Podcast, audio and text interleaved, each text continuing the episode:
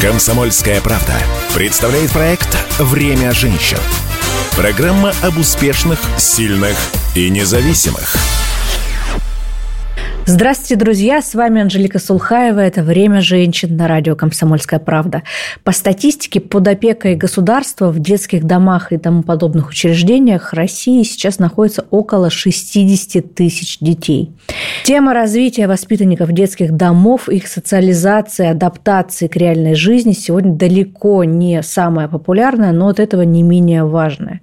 Несколько лет назад по всем СМИ ходили достаточно пугающие, хоть и неофициальные официальные данные Генпрокуратуры, что только 10% выпускников детских домов имеют шанс на нормальную жизнь.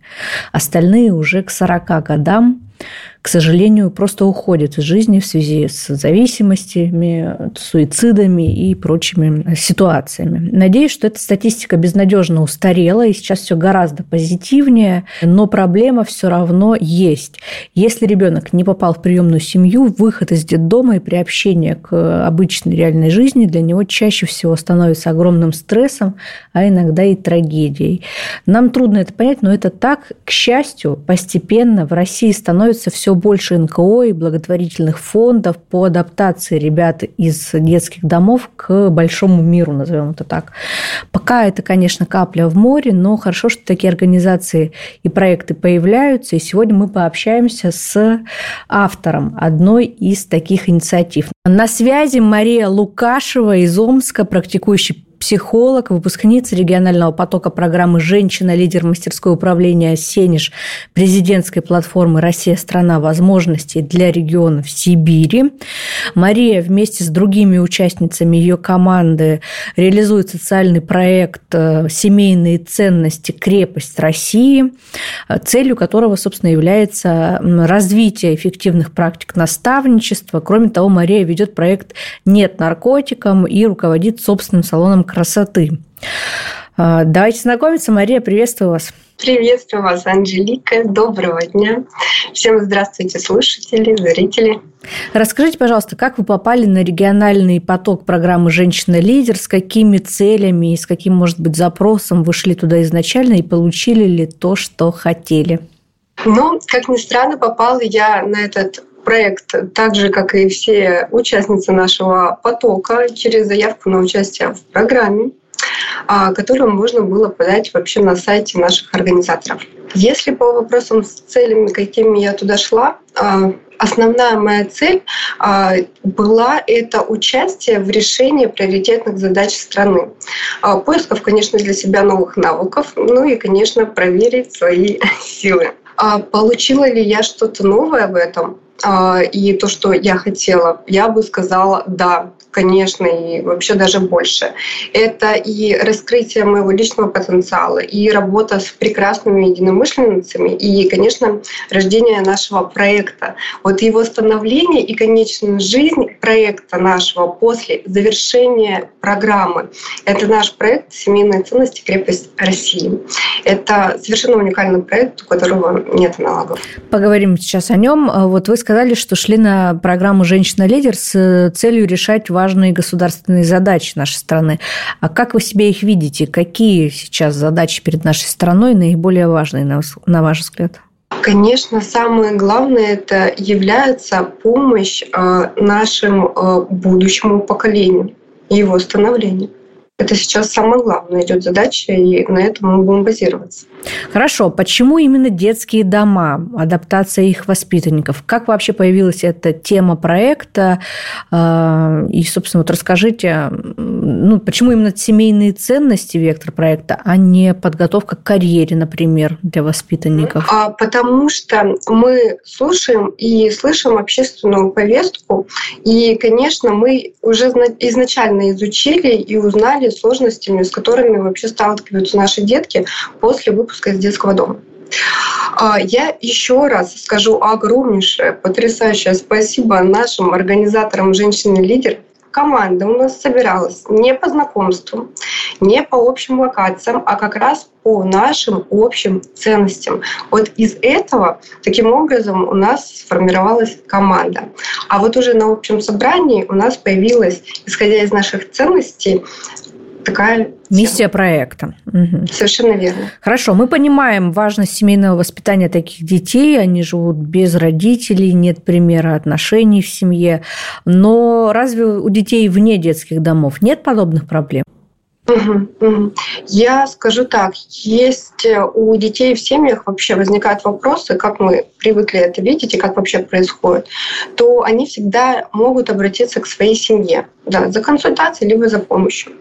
А вот дети из детских домов после выпуска при возникновении каких-то сложных ситуаций, они куда могут обратиться? В детский дом? Нет, то есть такого не может быть. По э, статистике, конечно, разводов, и если у нас эта статистика, такие статистические данные, они вообще не формируются, это конфиденциальная да, информация. Но мы общались э, с фондами, где они столкнулись с тем, что как раз пополнение этих детских домов зачастую идет из того самого замкнутого круга.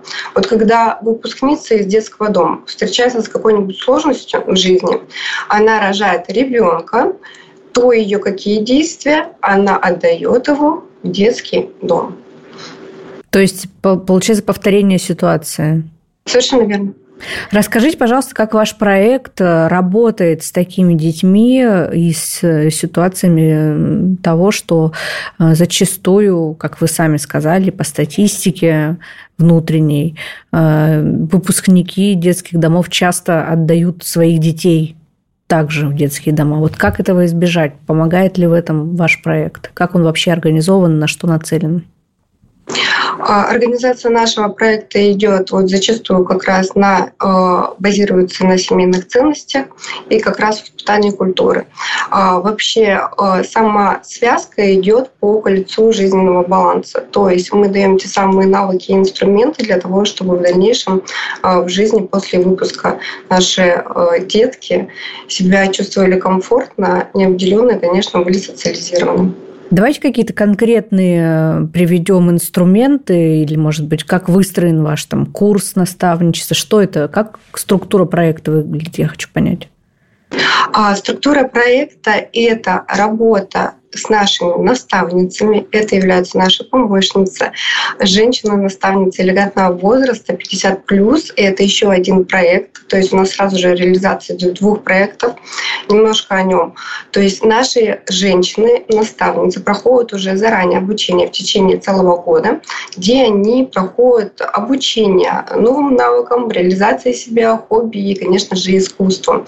И вот после того, когда происходит у нас реализация этого этого проекта, мы их приглашаем, и они у нас полностью через э, цифровую коммуникацию и личную коммуникацию преподносят те самые модули, которые мы разработали и являются непосредственно каждой личной наставницей для того, чтобы контролировали, а, брали у них опыт. И, конечно, это работает в две стороны. То есть наши наставницы получают э, для себя то самое качество, которое они хотели бы в себе в жизни реализовать, это помощь деткам, а детки видят то, что женщины, достигнув возраста 50 плюс, тоже не теряются в мире, и они тоже им нужны.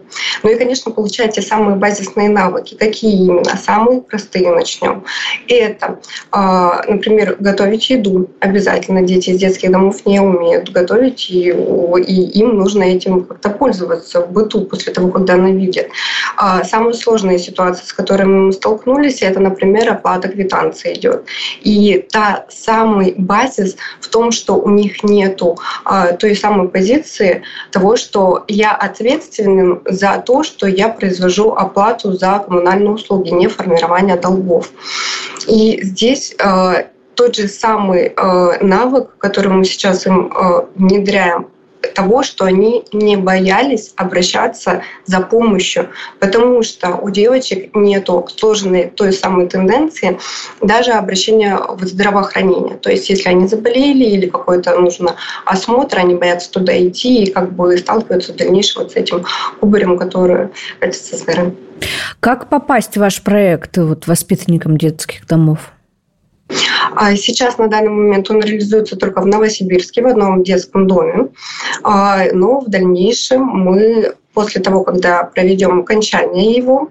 Э, у нас он завершится в мае 2024 года. У нас будет прекрасный выпускной с нашими детками из детского дома, с нашими наставницами. И после этого мы запускаем реализацию на сетку как раз Сибирского федерального округа, пока близ э, дома. В каком возрасте, по-вашему, э, оптимально начинать обучение в этом проекте? То есть это уже для тех, кто вот-вот выпустится из детского дома, или это заранее нужно делать? Мы сейчас на данный момент как э, фокус-группу взяли промежуток с 13 до 17 лет, до 16 до 17 лет. Почему с 13? То есть мы как раз хотим посмотреть, э, как будет работать, когда мы будем более ранее закладывать э, эти знания и навыки. И, конечно, выпускницы уже, ну, они сразу же, конечно, у нас получат. Поэтому мы отработаем сразу же двух пускай статистических зайцев и на ранней стадии, и вот уже на более конечной. А, поэтому уже в итоге выберем для себя более подходящий. Как вы думаете, кто больше ценит семейный уют, э, те самые семейные ценности, о которых вы много говорите? Те, кто видел это с детства у себя дома или все-таки тот, у кого этого никогда не было и который стремится к этому всей душой? Я скажу, что одинаково. Так как вообще в дальнейшем вот эти ценности, они являются опорным конструктором для человека. И вот на них будет идти дальнейшая опора жизни и нашей личности, ну и в дальнейшем личности самого человека. И вот, конечно, данные а, в предпилотной части нашего проекта дали а, данные, что мы проводили опрос где мы видели, что изначально девочки были скованы, и у них не было никаких интересов. После первой ознакомительной даже части встречи и мастер-классов девочки уже начали активно себя проявлять. И, конечно, уже по окончанию, вот сейчас первой предпилотной версии, у нас а, они выбрали интересы и предпочтения, по которым хотят идти. А, скажите, пожалуйста, можно ли с помощью вашего проекта воспитать в девочках из детских домов а, лидерские качества? Нужно ли им это? Что им это может дать? И вообще, какие навыки и черты характера в них особенно важно поддерживать и развивать, на ваш взгляд? Сильный вопрос. Давайте отвечу так. Мы даем им знания, как инструменты и показываем, как ими пользоваться. Вот у них есть и поддержка на протяжении всего времени наставниц, чтобы помочь ими пользоваться. Они видят, что получается, если пользоваться этими инструментами. И каждая тогда для себя делает выбор, пользоваться ими дальше или нет. Но Факт заключается в том, что мы, когда преподносим эти знания и умения, они все равно закладываются в приобретенных навыках. И в дальнейшем они все равно будут на протяжении всей их жизни дальше существовать. Хорошо. Вне проекта «Семейные ценности. Крепость России» вы, как психолог, руководите тренерским отделом международной компании, занимаетесь социальным обучением коллектива. Что под этим подразумевается? Чем занимаетесь? Все очень просто. Это наблюдение и за действиями, конечно, наших людей, а, нашего коллектива. А, смотрим за культурой и, конечно, климатом. Что это дает компании? Зачем это нужно? А, и это нужно для того, чтобы не было внутри конфликтов, чтобы все существовало идеально, чтобы а, как раз для нашего руководства а, ценилось не только время, да, и в дальнейшем не только заработок, но и как раз те, кто его приносит, это, конечно же, сотрудники. На них все будет базироваться. С какими проблемами чаще всего обращаются с сотрудниками? Что лучше помогает решать эти проблемы? Частные консультации или какие-то совместные объединяющие тренинги? И какие конфликты, вот вы сказали, что вы угу. избегаете с помощью этой работы, а конфликты какого рода возникают чаще среди мужчин или среди женщин? А ситуации вообще бывают разные, так же, как и люди, но нитью прослеживается как раз работа с коммуникациями. А смотря э, в дальнейшем, какие тренинги мы выбираем, тренинг да, или личная консультация, это смотря на то, что мы хотим вообще решить. Если это личные какие-то переживания, то это, конечно, 100% личная консультация. А если это какое-то эмоциональное состояние в коллективе, то это, конечно же, тренинги. И вот я скажу, что зачастую между как всегда статистика у нас, кто чаще обращается, мужчина или женщина? Все, конечно, скажут, кто женщина, потому что она открыта. На самом деле нет. И по статистике внутри компании оно практически одинаково. Почему?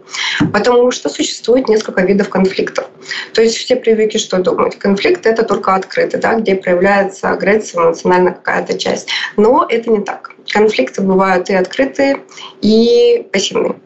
И тем фактом нужно будет нам найти не вот эту конечную точку, потому что конфликт это является конечная точка, а задача найти первоначальную ту самую точку запуска, к чему это привело. А по каким темам чаще всего конфликтуют люди на работе? А, недопонимание между одним участником процесса и вторым. Ну, поэтому зачастую тоже часто используются и обучаются руководители тем, что, например, определенному э, человеку легче отправить сообщение, он может прочитать его и понять суть. Другому нужно обязательно что? Пригласить его лично для того, чтобы поставить задачу непосредственно в личном кабинете. А что делать с конфликтными сотрудниками? Увольнять или разбираться? Вот у нас, например, часто в гостях в студии были руководители руководители крупных компаний, такие жесткие лидеры, которые говорили, каким бы профессионалом ни был бы человек, сотрудник, но если он конфликтный, если он разлагает атмосферу в коллективе, то его нужно увольнять, от него нужно избавляться, потому что это никогда не закончится. Я сейчас скажу очень интересную вещь а, того, что в этом тоже виноват руководитель. И как к этому вообще все подходит. Есть та самая, о чем я говорю, точка запуска. И вопрос идет в том, что этим действием сейчас руководит. Изначально это или обида, или привлечение внимания, или, например, просто выгорание. И здесь вопрос идет и к тому же самому руководителю, и к сотруднику. И вариант исхода принимает зачастую не один человек сразу же да, об увольнении, а без решения вопроса принимают заранее обе стороны. Сейчас во многих крупных компаниях появляются корпоративные психологи. Как думаете, почему э, все у нас так плохо с нервами у сотрудников? Если бы это было так. Но здесь я вернусь к тому, что это значит э, потрясающий руководитель, который ценит свое жизненное время и ценит жизненное время наших сотрудников. И вот в дальнейшем это и заключена забота и психологическое, и эмоциональное состояние сотрудников, а в основу этого всего ложится что? Стабильность, прибыль и успешный бизнес. Угу. Я знаю, вот так, раз уж, э, раз уж мы заговорили про бизнес, у вас есть еще и свой салон красоты. А как бывает чаще? Ваши знания и навыки психолога помогают вам в бизнесе? Или наоборот, бизнес-опыт подсказывает решение для психологической практики? Я бы не ограничивалась вот этими аспектами. Почему? Потому что вообще любая сфера, она соприкасается с психологией. И будь это студия, или холдинг, или вообще общепит, или здравоохранение, мы всегда будем работать с людьми. Поэтому здесь завязка базисная идет на том, что первая психология, а затем уже все вместе. Хорошо. Создается ощущение, что у вас, э, э, как говорится, все схвачено. Вы нашли тот самый жизненный баланс. Есть основная работа, есть бизнес, есть общественная жизнь и социальные проекты. А вот остается ли время на личную жизнь, на создание тех самых семейных традиционных ценностей в вашей жизни? А, очень личный вопрос. А, конечно, и как же вообще без этого? Но скажу словами великого классика Чехова, у каждого из нас есть своя личная жизнь, и она должна быть своей личной тайной. Хорошо, договорились. Ну и в завершении нашего разговора традиционная рубрика «Пять советов от гостя». Мария, предлагаю в нашей традиционной рубрике продолжить тему, с которой мы начали, тему вашего проекта на программе «Женщина-лидер». Воспитывать и прививать семейные ценности важно не только ребятам из детских домов, но и детям из полных семей. Им тоже часто не хватает подобных навыков, подобной базы. Можете дать пять советов родителям по воспитанию вот этих самых семейных ценностей внутри семьи, чтобы наши слушатели, зрители могли и сами проработать этот вопрос? Конечно, обращение тогда к уважаемым родителям. Первое. Будьте примером. Второе. Общайтесь со своими детьми. Третье. Учите своих детей уважать и слушать других людей. Четвертое. Создавайте для них общие ваши семейные традиции, и, конечно же, ритуалы, которые они будут нести на протяжении всей жизни и передавать своей семье. И пятое. Никогда не бойтесь проявлять свою любовь и заботу. Спасибо большое. То есть, если резюмировать, любите друг друга, люди, и будет вам счастье и семейные ценности, и успех во всех ваших начинаниях. Спасибо за этот прекрасный разговор. У нас в гостях была Мария Лукашева из города Омск, практикующий психолог, выпускница регионального потока программы «Женщина-лидер» мастерское управление «Сенеж». Но это было «Время женщин» на радио «Комсомольская правда». Слушайте нас по воскресеньям в 12.00. Время женщин на радио «Комсомольская правда».